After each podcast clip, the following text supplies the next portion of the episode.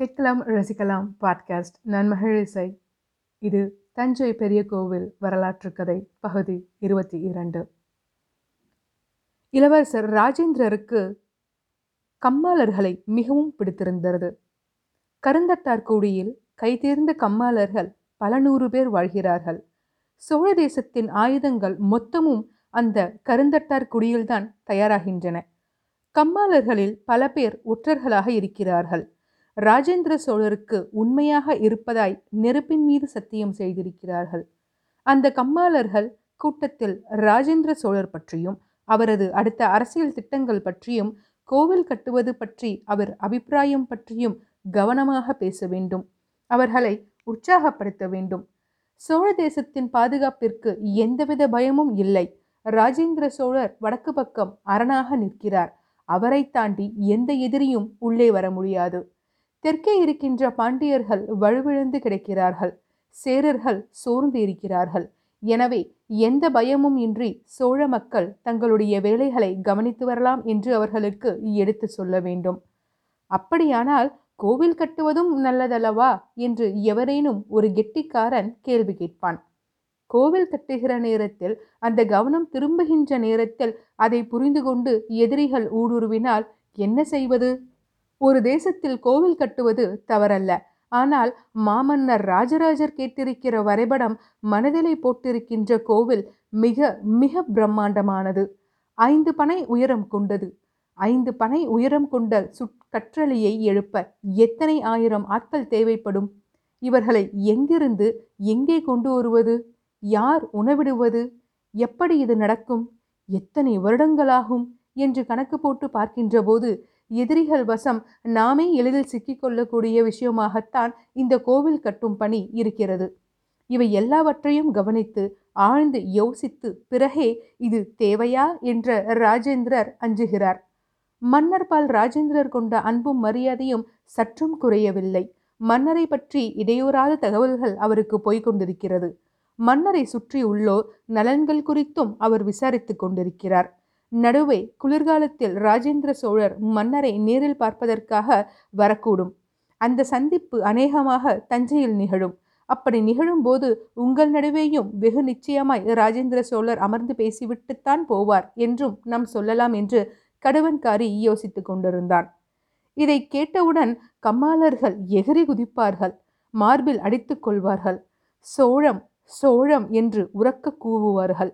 கம்மாளர்களுடைய அன்பு மிகப்பெரியது. ராஜேந்திர சோழர் அதில் முங்கி முங்கி நினைந்திருக்கிறார். அவர் வடக்கேயும் மேற்கேயும் தலைமையேற்று பல போர்கள் நடத்திய போது இரவு பகலாய் உழைத்து அனல் வீசுகின்ற நெருப்பிலை இரும்பை காட்சி எடுத்து கேடயங்களும் வாள்களும் நூதனமான விற்பொறிகளும் இந்த கம்மாளர்கள் செய்து கொடுத்திருக்கிறார்கள். எந்த அரசரும் செய்யாத ஒரு விஷயத்தை ராஜேந்திர சோழர் ஒரு போரின் வெற்றிக்கு பிறகு செய்தார். தன் கூடவே வந்து ஆயுதங்களை செப்பனிட்ட பதினாறு கம்மாளர்களை கட்டித் தழுவி கழுத்தில் தங்கச்சங்கிலி அணிவித்தார். அன்றிலிருந்து தங்கச்சங்கிலி அணியாத கம்மாளர்கள் எவருமே இல்லை. அதை தங்களுடைய பிறப்புரிமையாக கம்மாளர்கள் எடுத்து கொண்டு விட்டார்கள். இது குறித்து சிலர் முகம் தூக்கினாலும் வாய் திறந்து சொல்ல எவருக்கும் தைரியம் இல்லை கம்மாளர்களும் ராஜேந்திர சோழரை மிகவும் நேசித்தார்கள். இன்னும் என்ன செய்ய வேண்டும்? உத்தரவிடுங்கள். காத்திருக்கிறோம் என்று சொல்கிறார்கள்.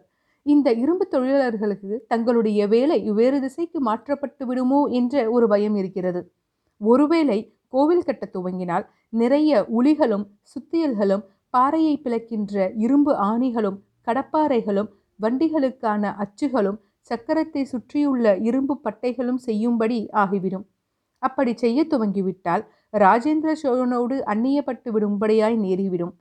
யுத்த காலத்திற்கு போவது தவிர்க்கப்பட்டுவிடும். கோவில் வேலையை விட போருக்கான வேலை செய்வது சந்தோஷமாக இருக்கிறது. போரின் ஒரு பகுதியாக இருப்பது கம்பீரமாக இருக்கிறது. கோவில் வேலை செய்யக்கூடாது என்பதில்லை. ஆனால் வாழ்க்கை முழுவதும் கோவில் வேலைதான் என்று முடிவாகிவிட்டால் என்ன செய்வது என்று கம்மாளர்கள் கவலைப்படுகிறார்கள். கோவில் வேலை வேண்டாமே என்று சொல்லும் அளவுக்கு சில கம்மாளர்கள் தயாராகிவிட்டார்கள். கடுவன்காரி யோசித்து கொண்டே நடந்தான். எல்லா பக்கத்தில் இருந்தும் எல்லா வகையினரிடம் இருந்தும் எதிர்ப்பு கிளம்பிக் கொண்டிருக்க அரசர் மட்டும் கோவில் கட்டுவதில் உறுதியாக நிற்கிறார். இன்னும் அதிக வேகத்தோடு செயல்படுகிறார். சோழ தேசத்தில் ஏதோ ஒரு மாறுதல் இப்போது ஏற்பட போகிறது. அது நல்லதா கெட்டதா என்று தெரியவில்லை. கோவில் கட்டுவது வேண்டாம் என்று யார் சொன்னாலும் மன்னர் கேட்க மாட்டார். ராஜேந்திர சோழர் கோவில் பற்றிய விஷயம் பேச ஆரம்பித்து தன் கருத்தை சொல்ல மன்னர் மிகவும் கோபமாகி அப்படியானால் நீ என்னோடு இருக்க வேண்டிய அவசியமில்லை விலகிப்போ என்று கூச்சலிட்டதாகவும் ஒரு செவிவழி செய்தி மக்களிடையே புழங்கி வருகிறது. இதனாலேயே ராஜேந்திரர் தந்தையிடம் இருந்து சற்று தள்ளி திருவொற்றியூரில் பாடி அமைத்து உட்கார்ந்து கொண்டிருக்கிறார் என்று பேசப்படுகிறது. இந்த சண்டை உண்மையா பொய்யா என்று தெரியவில்லை. ஆனால் இரண்டு பேருக்கும் நடுவே மன்னரின் நான்காவது மனைவியான பஞ்சவன் மாதேவி சமாதானம் ஏற்படுத்த முயற்சி செய்து கொண்டிருக்கிறார். இருவரின் கோபத்தையும் தனித்து சுமூகமான உறவு ஏற்படுத்த தீவிரமாக ஏற்பாடுகள் செய்து கொண்டிருக்கிறார் என்றும் பேசப்படுகிறது. பஞ்சவன் மாதேவிக்கு அருகே ஒரு ஒற்றரை வைக்க ராஜேந்திர சோழரால் முடியவில்லை. ஆனாலும் இப்போது வந்த தேவரடியார் கூட்டத்தில் எவரேனும் ஒரு பெண் ராஜேந்திர சோழரின் ஒற்றராக இருக்கலாம் என்ற சந்தேகம் கடுவன்காரிக்கு வந்தது. அந்த ஒற்றர்தான் யார் என்பதை இன்னும் கடுவன்காரிக்கு காட்டிக்கொள்ளவில்லை. இந்த கூட்டத்தோடு போ என்று கடுவன்காரிக்கு ராஜேந்திர சோழர் நேரடியாக உத்தரவிட்ட போதே இந்த கூட்டத்திற்குள் யாரோ ஒரு ராஜேந்திர சோழரின் ஒரு ஒற்றர் ஆள் இருக்கிறார் என்பது அவனுக்கு புரிந்துவிட்டது. யார் என்று விசாரிக்கின்ற தைரியம் கடுவன்காரிக்கு இல்லை. தெரிய வேண்டிய அவசியமும் வரும்போது ஒற்றரை தன்னை வெளிப்படுத்தி முத்திரை மோதிரம் காட்டி சைகைகள் செய்து சங்கேத வார்த்தைகளால் தன்னை வெளிப்படுத்திக் கொள்வார். ஆனாலும் இன்னார் ஒற்றராக இருக்கக்கூடும் என்ற ஒரு எண்ணம் கடுவன்காரிக்கும் இருக்கிறது. அந்த திருவக்கரை பெண் தேவரடியார் ராஜராஜி ராஜேந்திர சோழரின் ஒற்றற்படையை சேர்ந்தவளாக இருக்கலாம் என்று ஒரு சந்தேகம் இருக்கிறது. அவள் கெட்டிக்காரத்தனமும் பிரம்மராயரை அவள் பார்த்த விதமும் பேசிய விதமும் அவள் ஆட்டம் பாட்டம் தாண்டி பல்வேறு விஷயங்களை தெரிந்தவள் என்பதை வெகு எளிதாக வெளிப்படுத்தி விட்டன. ஏழு நாட்கள் அவளோடு தொடர்ந்து நடந்தபோது அவளையே பார்த்து கொண்டு பயணப்பட்ட போது இதுவரை மனதில் தோன்றாத உணர்வுகள் கடுவன்காரிக்கு தோன்றியிருந்தது. முப்பத்தி நான்கு அகவை முடிந்தும் திருமணம் பற்றிய எண்ணம் இல்லாமல் இருந்தது. இருபது வயதில் வாள் உருவி சாளுக்கிய தேசம் நோக்கி வலங்கை வீரனாக நுழைந்தபோது ராஜேந்திரர் கடுவன்காரியின் போர் பார்த்து விட்டு வியக்க மாமன்னர் ராஜராஜ தேவர் கடுவன்காரியை வலங்கையில் இருந்து பிரித்து இளவரசர் ராஜேந்திரரிடம் அனுப்பினார். ராஜேந்திர சோழர் எழுத படிக்க தெரியுமா என்று கேட்டார். தெரியாது என்றதும் தமிழ் ஆசான்களிடம் எழுத படிக்க பயிற்சியும் தன் நேரடி பார்வையில் ஒற்றர் பயிற்சியும் கொடுத்தார். ஒரு ஒற்றன் திருமணம் செய்து கொள்வதை எவரும் தடுப்பதில்லை. ஆனால் கவனமாக இருக்கச் சொல்வார்கள். குடும்பத்தோடு இருக்கிறவர்களுக்கு முதன்மையான வேவுப்படை அதிகாரத்தை தரமாட்டார்கள். கடுவன்காரிக்கு முதன்மையான வேவுப்படை அதிகாரம் கொடுக்கப்பட்டிருக்கிறது. அதே நேரம் என்றும் இல்லாமல் திருவக்கரை தேவரடியார் ராஜராஜியிடம் இன்று மனம் பேதலித்து கிடைக்கிறது. இவளோடு தஞ்சையின் செழிப்பான கிராமத்தில் காவல்படை வீரனாய் உத்தியோகம் பார்த்து சிறிதளவு நிலம் நீச்சோடு குடித்தனம் நடத்த குழந்தைகள் பெற்றால் எப்படி இருக்கும்? கடுவன்காரி சிறிது நேரம் கற்பனையில் மிதந்தான். சற்றென்று நிமிர்ந்து தலை உதறினான். ஆசை ஒரு பக்கமும் கடமை ஒரு பக்கமும் அவனை அலைக்கழித்தது. மத்தியம வயதில் காதலிப்பவர்கள் எல்லோருமே மனம் பேதலித்தவர்களாகவே இருக்கிறார்கள். அவர்களால் காதலை தவிர வேறு எதிலும் முழுமையாய் ஈடுபட முடிவதில்லை. கடுவன்காரி கருந்தட்டார்குடி கம்மாளர் குடியிருப்பை அடைந்தபோது இருட்ட துவங்கிவிட்டது. உடையாலூரில் கரூர் தேவர் வீட்டு வாசலில் இரண்டு அகல் விளக்குகளும் படியிறங்கி தெருவின் ஓரத்தில் ஒரு எண்ணெய் தீப்பந்தமும் எரிந்து கொண்டிருந்தன. அரை இருட்டில் மெல்ல நடந்து மும்முடிச்சோழ பிரம்மராயர் கிருஷ்ணன் ராமன் வீட்டு வாசலில் கால் வைத்ததும் கருவூர் தேவர் கூடத்தில் இருந்து விழுக்கென்று எழுது வேகமாக பிரம்மராயரை நோக்கி நடந்து வந்தார். இரண்டு கைகளையும் விரித்தார். வரவேண்டும் வரவேண்டும். சோழ தேசத்தின் தலைமை காவல் அதிகாரியே உங்கள் வரவு நல்வரவாக வேண்டும்.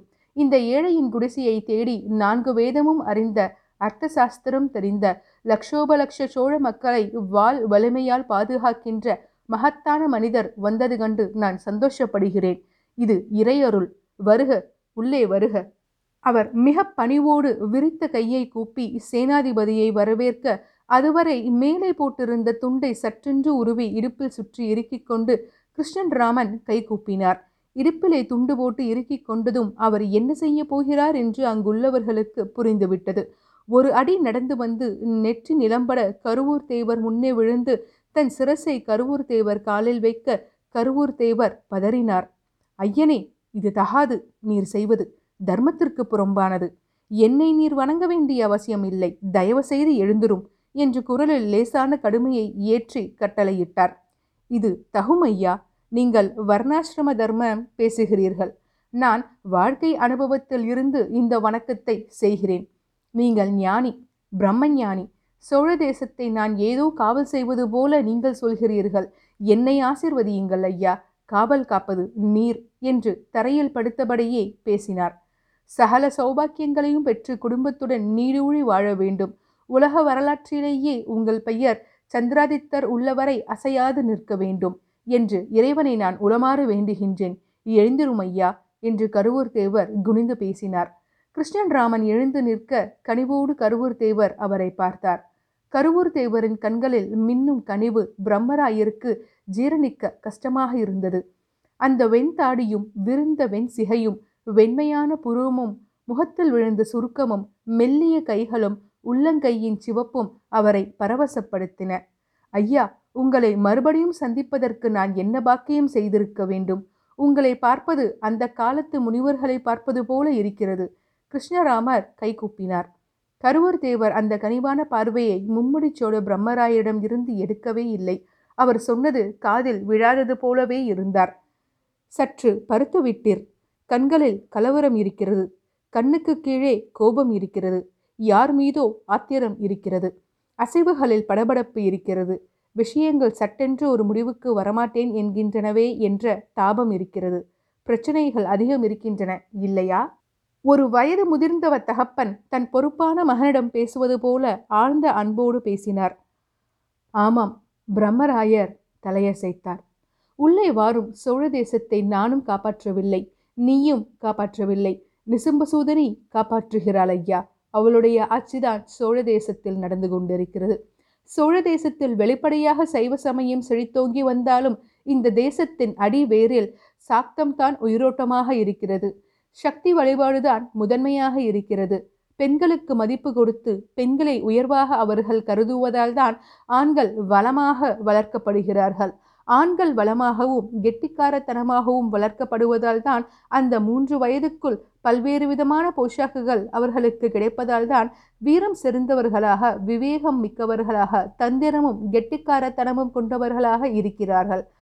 அந்த கெட்டிக்காரத்தனத்தை விவேகத்தை பெண்கள் வளர்ப்பில் ஆண்கள் காட்ட பெண்கள் ஆண்களுக்கு மிக பதிவுசாய் அனுசரணை செய்கிறார்கள்.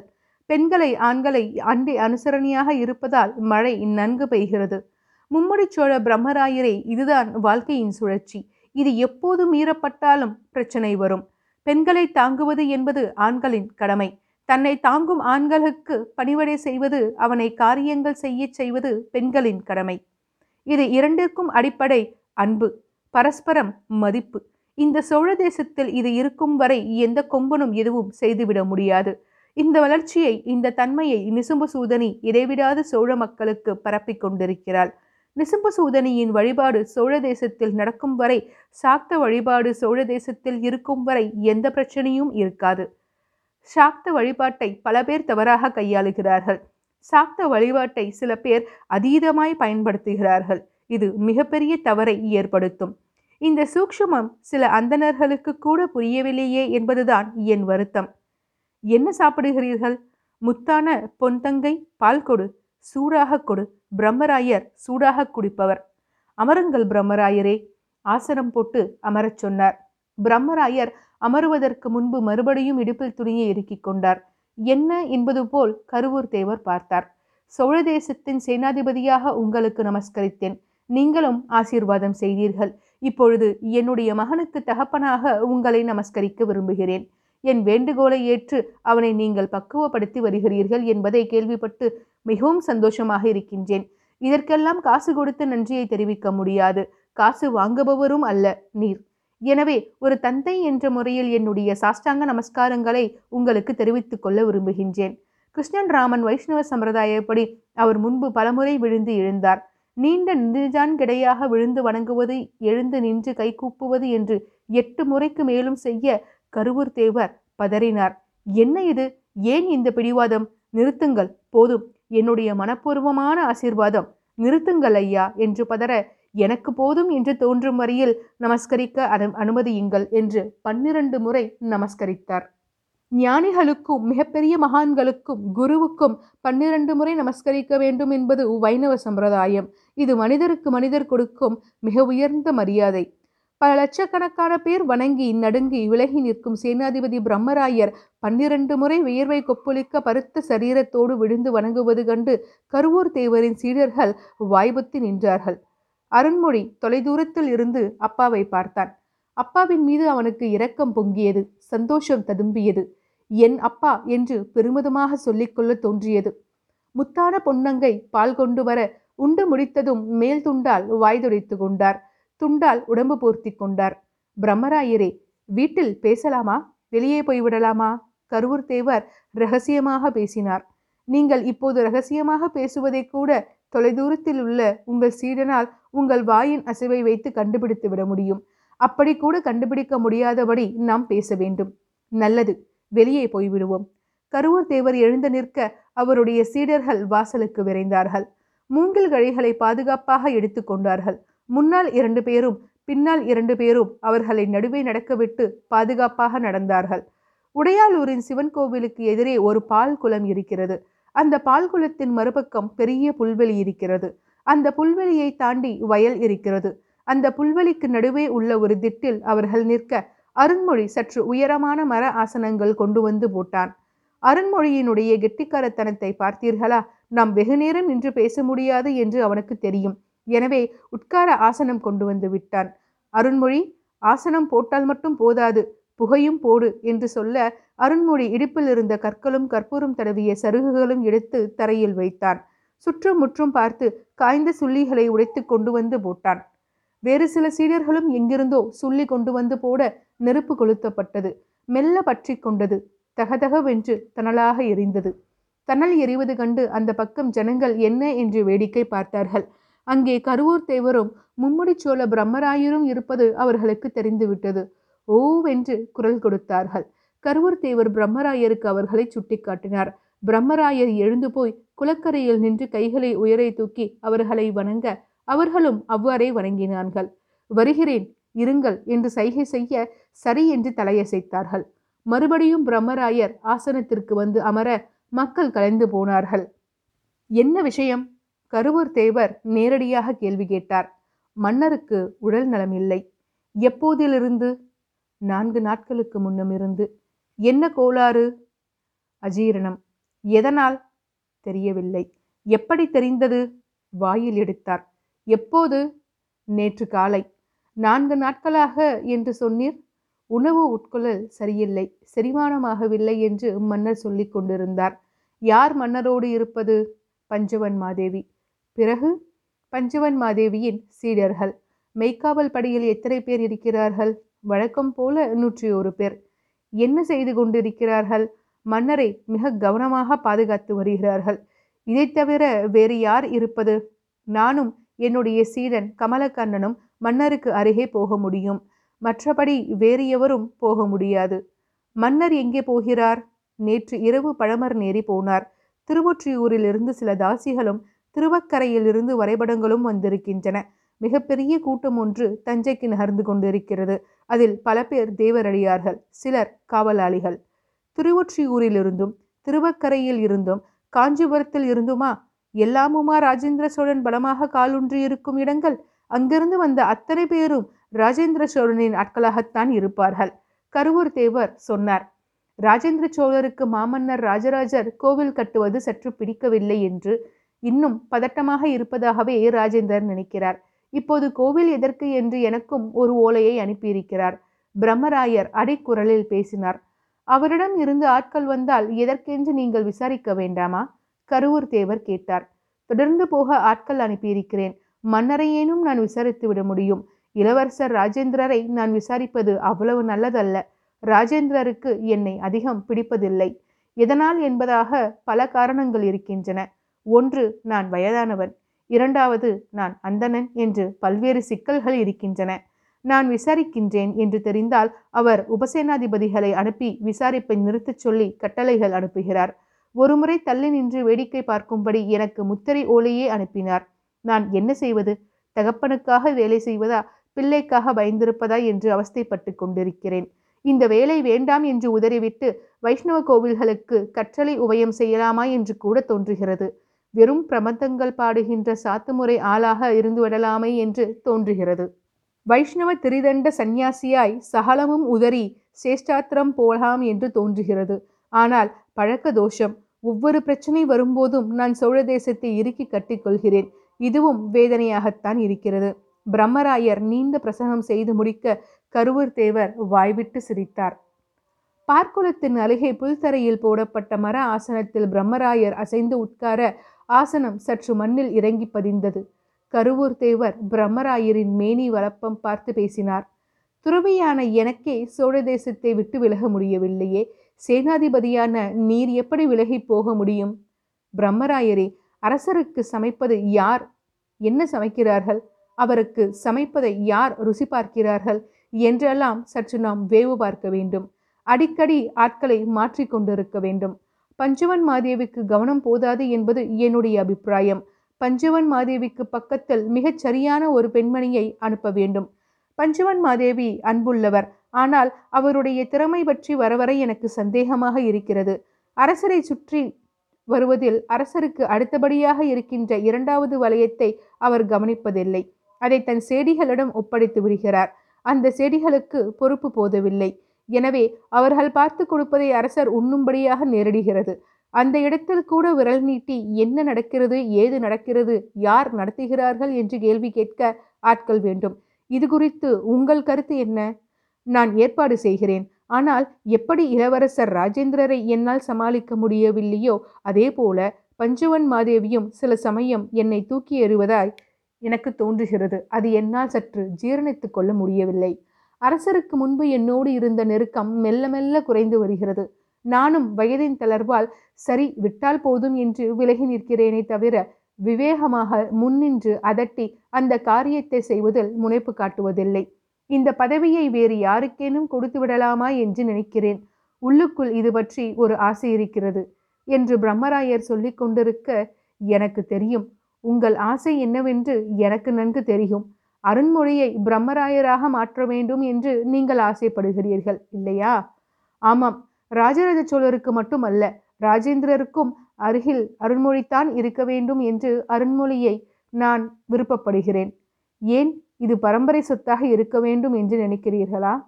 ஆமாம் அரச பதவி எப்படி பரம்பரை சொத்தோ அதே போல சேனாதிபதி விஷயமும் பரம்பரை சொத்தாக இருந்தால் நல்லது. அது ஒரு பக்குவமான விஷயம் என்று கருதுகிறேன். இந்த சேனாதிபதி என்கிற பதவியின் சூக்ஷுமத்தை ஒரு தகப்பன் தன் மகனுக்கு சொல்லிக் கொடுப்பது போல மற்றைவரும் சொல்லிக் கொடுத்து விட முடியாது. இது கற்றுக்கொண்டு வருவதல்ல அனுபவத்தின்பால் ஏற்படுவது. பிரம்மராயராக இருப்பதற்கு பயிற்சி எடுத்துக்கொள்ள வேண்டும். அந்த பயிற்சியை ஒரு தகப்பன் தன் மகனுக்கு தர முடியுமே தவிர வேறு எவ்விதமாகவும் ஒருவன் அதை அடைய முடியாது. அருண்மொழியை பிரம்மராயராக மாற்ற வேண்டும் என்பதற்காகவே காந்தலூர் கடிகை சாலையில் யுத்த பயிற்சி பெற அனுப்பி வைத்தேன். அது தவிர உலகியல் கற்றுக்கொள்ள வேண்டும் என்று உங்களிடம் அனுப்பியிருக்கிறேன். இத்தனை நாள் அருண்மொழி இங்கிருக்கிறான் என்பதாலேயே அவன் இதற்கு தகுதியானவன் என்பதை நிரூபித்து விட்டான். அவன் தகுதியானவனாக இல்லையெனில் மூன்றாம் நாள் நீங்கள் அவனை என்னிடம் திருப்பி அனுப்பியிருப்பீர்கள். அவன் அவ்வாறு வரவில்லை என்பது எனக்கு மிகுந்த சந்தோஷத்தை கொடுத்தது. உங்கள் மனதில் அவன் இடம் பிடித்து விட்டான் என்று தெரிந்தது. கருவூர் தேவரே அதிகாரமும் செல்வமும் எங்களுக்கு பரம்பரையாக வரவேண்டும் என்பதற்காகவே நான் இதை செய்யவில்லை. சோழ தேசத்தின் நான் கடமைப்பட்டிருக்கிறேன் என்னுடைய செல்வாக்கும் அதிகாரமும் என் குடும்ப சுகமும் மாமன்னர் ராஜராஜரால் எனக்கு கொடுக்கப்பட்டது. அவர் கொடுத்ததற்கு நான் பதில் கொடுத்தேன். நிறையவில்லை. இன்னும் நிறைய பாக்கி இருக்கிறது. அவர் என்னை உயரை தூக்கி வைத்ததற்கு ஈடாக நான் எதுவும் செய்யவில்லை. எனவே என்னை கொடுத்தது போல என் மகனையும் கொடுத்தால்தான் அது நல்லது என நினைக்கின்றேன். சோழ தேசத்தை கட்டி காப்பதற்கு வாழ வைப்பதற்கு திறமையான ஒரு சேனாதிபதி நான் தயார் செய்து விட்டேன் என்கிற ஒரு சிறு திருப்தி என்னிடம் இருக்கிறது. அற்புதமாய் பேசுகிறீர் பிரம்மராயரே அமன்குடி தேவதை உங்கள் நாக்கிலே இருக்கிறாள். அமன்குடிக்கு போய் வந்தீரா? இல்லை போக வேண்டும் என்ற தாபம் இருக்கிறது. உங்களை பார்த்துவிட்டு அமன்குடிக்கு போகலாம் என்று இருக்கின்றேன். நானும் அருண்மொழியும் போன பௌர்ணமிக்கு அமன்குடி போய் வந்தோம். என்ன அழகு! எட்டு கைகளும் செழித்த முகமும் சிங்கத்தின் மீது தூக்கி வைத்த காலும்.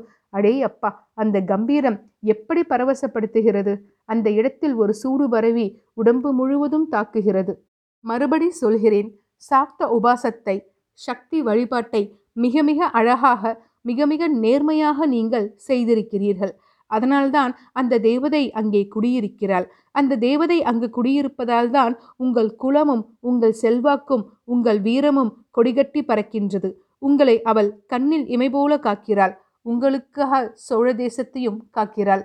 மன்னரின் உடல்நிலை பற்றி எனக்கு எப்போது கவலை வந்ததோ அப்போதே இரு வெறும் உடல்நிலை கோளாறு அல்ல வேறு ஏதோ விஷயம் என்று என் உள்ளுணர்வு தட்டியது. எனக்கு மட்டும் அல்ல உங்களை போன்ற சக்தி வழிபாட்டு உள்ளர்வுகளுக்கும் உள்ளுணர்வு அதிகம் பேசும். அது சரியாகவும் இருக்கும். நீங்கள் யோசித்தது சரி. மாமன்னர் ராஜராஜரை குறிவைத்து பல்வேறு விதமான தாக்குதல்கள் நடத்து கொண்டிருக்கின்றன. கொல்லிமலையில் இருந்து ஒரு கூட்டம் தவறான விஷயங்களை மன்னரை நோக்கி அனுப்பி கொண்டிருக்கிறது. என்னை நோக்கியும் வந்தது. கருவூர் தேவர் சொல்லி நிறுத்தினார். என்ன அது? பிரம்மராயர் கேட்டார். இரவு சொல்கிறேன். பகலை விட இரவு நேரத்தில் தவறான விஷயங்களின் உக்கிரம் அதிகமாக இருக்கும். தவறான விஷயங்கள் என்று எதை சொல்கிறீர்கள்? துர்தேவதைகளின் நடமாட்டத்தை சொல்கிறேன். கருவூர் தேவர் இருக்கும் இடத்தில் துர்தேவதைகள் இருக்குமா? ஏவுவார்கள் ஏவி பார்ப்பார்கள். அவர்களுக்கென்ன? ஏதாவது செய்து ராஜராஜரையும் ராஜேந்திரரையும் குப்புற கவிழ்க்க வேண்டும். சோழ தேசத்தில் மீன்கொடி பறக்க வேண்டும். இது நடக்குமா? நடக்க விட மாட்டேன் கருவூர் தேவர் ஓங்கி தடையில் அடித்து பல்கடித்து சொன்னார். கருவூர் தேவர் கோபப்பட்டு நான் பார்த்ததில்லையே இது மனிதர்கள் மீதுள்ள கோபம் அல்ல மனிதர்களை கருவியாக்கி சில ஹடயோகிகள் செய்கின்ற அபத்தம். அரசை கவிழ்க்க பேய் பிசாசங்களை நாடுகின்ற துர்குணம். யார் அந்த ஹடயோகி? பிரம்மராயர் ஆவலோடு கேட்டார். ரவிதாசனுடைய மகன். ரவிதாசன் மகனா? இன்னும் அவர்கள் அடங்கவில்லையா? பிரம்மராயர் கவலையோடு ஆச்சரியத்தோடு கேட்டார். பெருத்து விட்டார்கள்.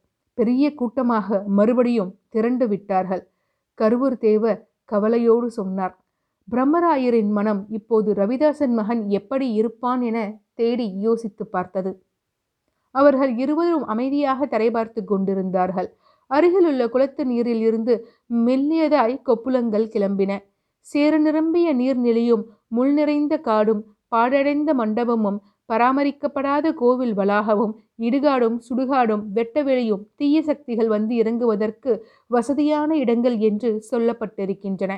கருவூர் தேவரை இத்தனை வயது வாழ்ந்து பல யுத்தங்கள் பங்கு பெற்று இந்த தேசத்தின் பல மூளை முடுக்குகளில் பயணம் செய்து இரவும் பகலும் மனிதர் தங்க முடியாத இடங்களில் தங்கி பல அனுபவங்களை நான் பெற்றிருந்தாலும் நீங்கள் இப்போது பேசிக்கொண்டிருக்கிறீர்களே பேய் பிசாசு என்று அவைகளை நான் சந்தித்ததே இல்லை. இது அறிவுள்ளவர்களின் சூழ்ச்சி என்று எனக்கு தோன்றுகிறது.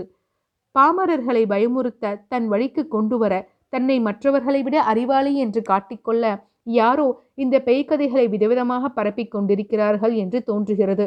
காலம் காலமாக பரப்பப்பட்ட இந்த செய்தி கண் காது மூக்கு முளைத்து ஒரு உருவமாக நம்மிடையே நடமாடிக்கொண்டிருக்கிறது அனுபவமின்மையாலும் அறிந்து கொள்ளும் ஆசையாலும் கேட்கிறேன். பெய்கள் உண்டா? பிரம்மராயர் கேட்டார்.